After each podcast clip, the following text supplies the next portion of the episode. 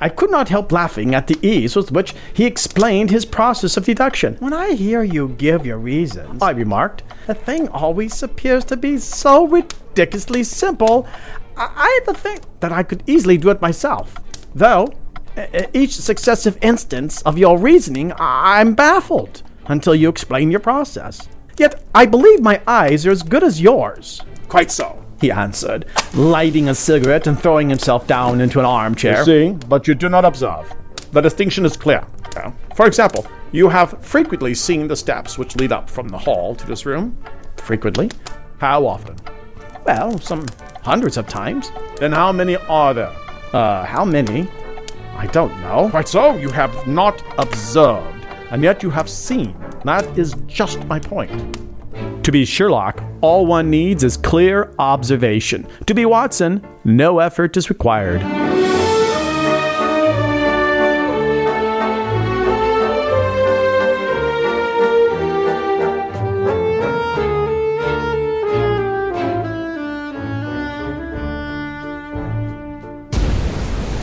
That's it! He's going to roll! As our 32 foot Catalina sailboat began to keel on her side, I grabbed hold of the cable railing. And then, realizing I'd be soon dangling over the water, I put my foot on the roll bar over the helm. The church bells! You hear them? The church bell! Yes, I hear it. Swim to the church bell! Not too far away, we could hear the bell buoy violently being tossed around like we were. With my weight on the guardrail and Jim standing below me, both of us looked around to get our bearings on the sound of the of the buoy. I was ready to jump. Jump and swim away from the boat! Now, what does that have to do with observation? Everything. For one, I wouldn't be telling you this story because, well, there would be no story. This place off the coast of California at this time in November was a direct result of not being observant. Let me back up a bit. Attention,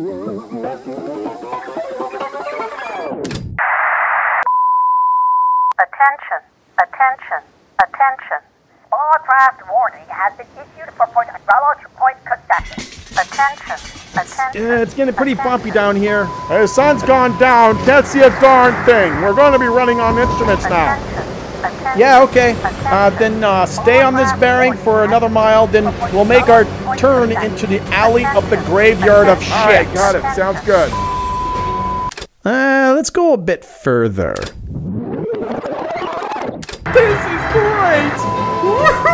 There's not a boat out here. Everyone's staying in the harbor. We have the whole sea to ourselves. I'm the king of the world! Just a bit further. Morning, folks. Looks like you're needing some fuel. Sure looks like it's gonna be a rough one today. She sure looks angry. As to top it off, guys taking the harbor today? Gonna Yeah, looks like a good day to hang out in the bay, I think. Okay, just a little bit further. Wow, that is Sun Monument to all those who died along Point Conception. We stood there gazing at this monument right outside the harbor dock entrance. It's a monument to one of the largest peacetime disasters in United States naval history back on September 8, 1923, when a navigational error in foggy weather led seven destroyers aground on the jagged seashore and 23 sailors died and another document nearby called this stretch the Graveyard of Ships. And Point Conception was called the Cape Horn of the Pacific due to the heavy northwest gales. I'm not making this stuff up. All the, the signs necessary to say, Holy Mother of Sea Cows! Those are dangerous waters! Just came spitting in our eyes. But that was not the worst of this story. Okay, let's carry this day just a bit further. Now, after we arrived at Morro Bay the evening prior, we were hungry. So, after reading his monument, we ventured into town looking for something to eat.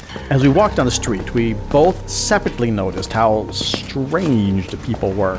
They were odd, not right. They didn't dress normal.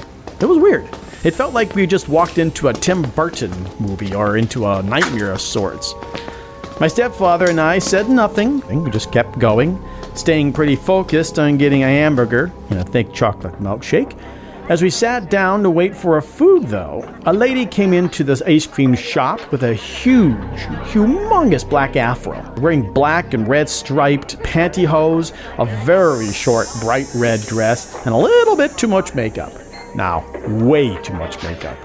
I looked at my stepfather, and he had this, I'm not so sure about this place, look on his face.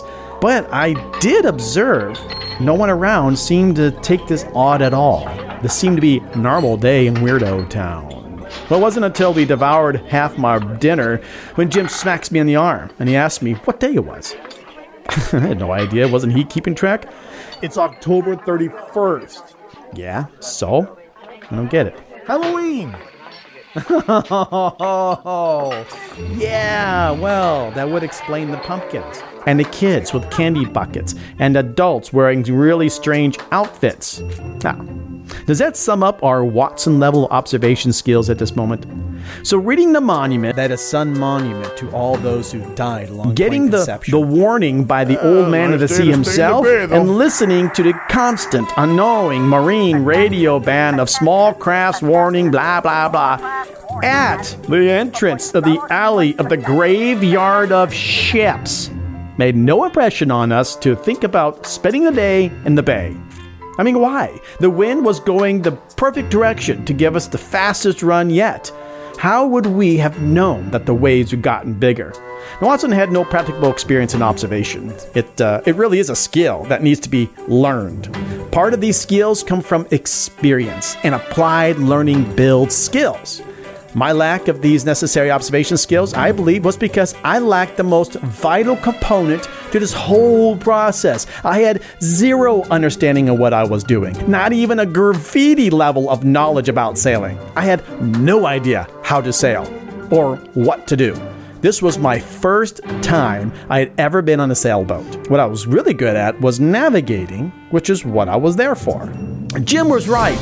The wind was to our stern, and the sails were trimmed perfectly, allowing the wind to flow evenly over the both sides of the sails at the leading edge. The water was racing by with no sound of the motor to interrupt our excitement.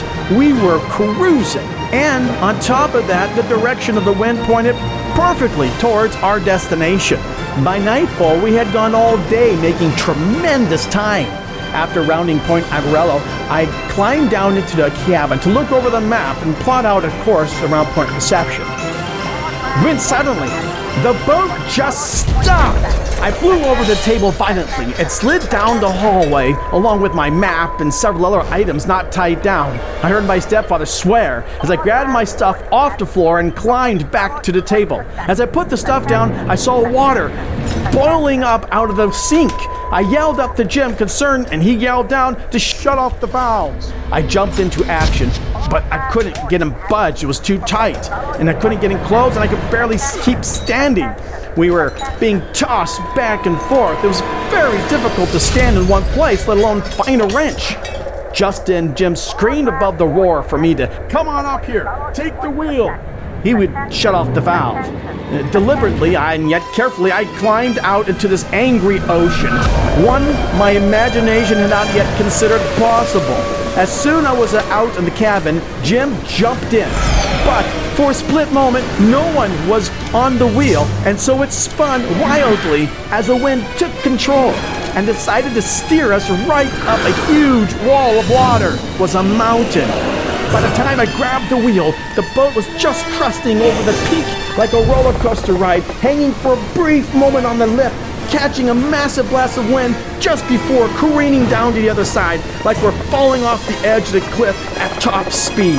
I watched helplessly with a death grip on the helm as we slid down into the trough. I had no idea what I was supposed to do, so I kept it straight and speared the boat and right deep into the water. The whole front of the boat disappeared into the water. This stopped the boat completely and abruptly, slamming me into the wheel and Jim downstairs, over the table, and down the little hall. Did we hit something? He yelled out, Get on up here, now. All this time, the mainsail is still up, along with the jib, and we were traveling still at these breakneck speeds with hell and swells towering over our mast. An effective sailor is trained in the art of sailing by a master. Myself and my stepfather Jim, we were more like thieves who stole a boat for a joyride. I was not trained for this. Heck, I wasn't trained, period. In this moment of terror, when we reached deep into ourselves to pull out what we got, all I got was a knot in my stomach screaming to me, Put me back! This wasn't a lack of talent, it was a complete lack of any skill. And even if I survive this, I'm not sure what I've learned now is going to carry me through the next wave. The essential knowledge for a sailor is in his own abilities to control his ship. You need to know your limits. The ocean is not the master trainer, only experiences to sharpen your skill of an already acquired knowledge. Training doesn't begin in battle. In the same way, this is true for life. The essential knowledge for us is in our abilities to control ourselves. Life is not the master trainer, only experiences to sharpen our skill. The learned skill, one that should have been taught by a master instructor before the dinghy ever got cut and life got rough. Fortunately for us, in Jim's panic, his reach deep into himself at least had some Hobie Cat experience. With one pull and a twist, he dropped the mainsail, immediately slowing us down. Take the wheel! He jumped up and leaped up the side untethered to release the jib.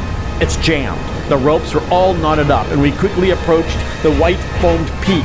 He abandoned his efforts and slid quickly back, taking the wheel. As the boat reached the summit, the wind caught the jib and pushed the boat sideways, while also, along with the wave, rolling us over onto our side. Go down this slope with the tip of our mast pointing down towards the trough the jib dragging on the water. The rudder became useless. I grabbed onto the cable railing and desperately worked to get a good foothold, while Jim held onto the wheel guard with his foot on the port side bench. That's it! She's going to roll! Staying much calmer than I was, Jim noticed the bell buoy ringing nearby. The church bell! Do you hear it? The church bell! I hear it! Swim to the church bell! Jump and swim away from the boat! Was his final instructions as we readied to abandon ship. As we both hesitated in jumping, the boat reached the bottom, and the mast, instead of spearing into the water as we expected, began to lift up. The boat rightened immediately and turned us into the right direction. A combination of good boat design and the ironic situation of having these mountainous swells blocking the wind saved our life. Typically, we recognize mercy only in reflection of life events, but not today. It was abrupt, and it will be seared in our memory for the rest of our lives. As soon as we rightened up, the rudder came to life and was ready to obey, swiftly turning and pointing us into the right direction, finally putting us into the wind just as we began to climb up the next crest. This would have been a great movie moment. The climax of our story, where all seem lost, and the viewers can only see the sad state of this tiny little boat in this huge, angry ocean, laying sideways over the waves, disappearing from view, seemingly into its watery grave. And then suddenly, seeing the boat rightened, spearing through the darkness of the crest. Not today, ocean! Only in this version, the two heroes are screaming like a couple of elementary boys. We were back in the game. Instantly, we jumped off the floor, grabbed the steering wheel to hold it steady while my stepfather, ignoring all dangers and still untethered, flew down the bow up to the jib's rigging and, in a matter of seconds, untangled the mast and released the jib to flap into the wind. We were finally freed from the brutal effects of our ignorance. More carefully, Jim crawled back to the helm, started up the motor, and turned us parallel to the shore, and surfed our way, like a Hobie cat, through the rest of the storm. There is no question that we just witnessed a miracle. The haunting moment for both of us was the slight hesitance we had in jumping into the water. It was during that slight hesitance that the boat began to return upright. Mercy blocked the wind, momentarily releasing us from the consequences of our actions, and grace rightened us to point us into the right direction, which we were able to seize upon with great enthusiasm. Obviously, in this graveyard of ships, grace and mercy are not always present. It is a gift, not a right. Nature has no obligations to treat anyone differently. These are the conditions whether you are ready for them or not. Mercy, grace, and forgiveness is not for the upright, it's for the ignorant, like us, those who unintentionally missed the mark. Those who had the skill of observations were safe in their wisdom. But for us, our lack of skill should have kept us out of the rough waters. But we also lacked prudence. Ignorance and foolishness is a dangerous combination. To learn how to ski, the Black Diamond, to learn how to swim with sharks assumes you already know how to ski or swim. Only an imprudent fool would begin their lessons in any place with the words graveyard in them. What we learned is all the warning signs in life live in observation. And if you think you are going to learn how to observe during the fight, you're too late. And if you assume grace and mercy will keep you upright, you are lunging into death. There is a bit of a catch 22 where knowledge requires observation, and observation requires knowledge. So, where does it all begin? This need of knowledge, understanding, education, skill, wisdom? Well, like I said before, it begins with desire. You need to make it your objective to learn because nothing happens in a void. That's why they call it a void, because nothing, never mind. Jim and I had no fear because we were stupid.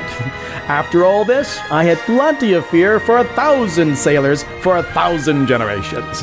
And on top of that, I lost that trust of authority, that assumption you have as a child that the big people have all this worked out and it's all going to be okay, and became very skeptical of anyone's claim to skills. No, no, I trust you. I just need some verification.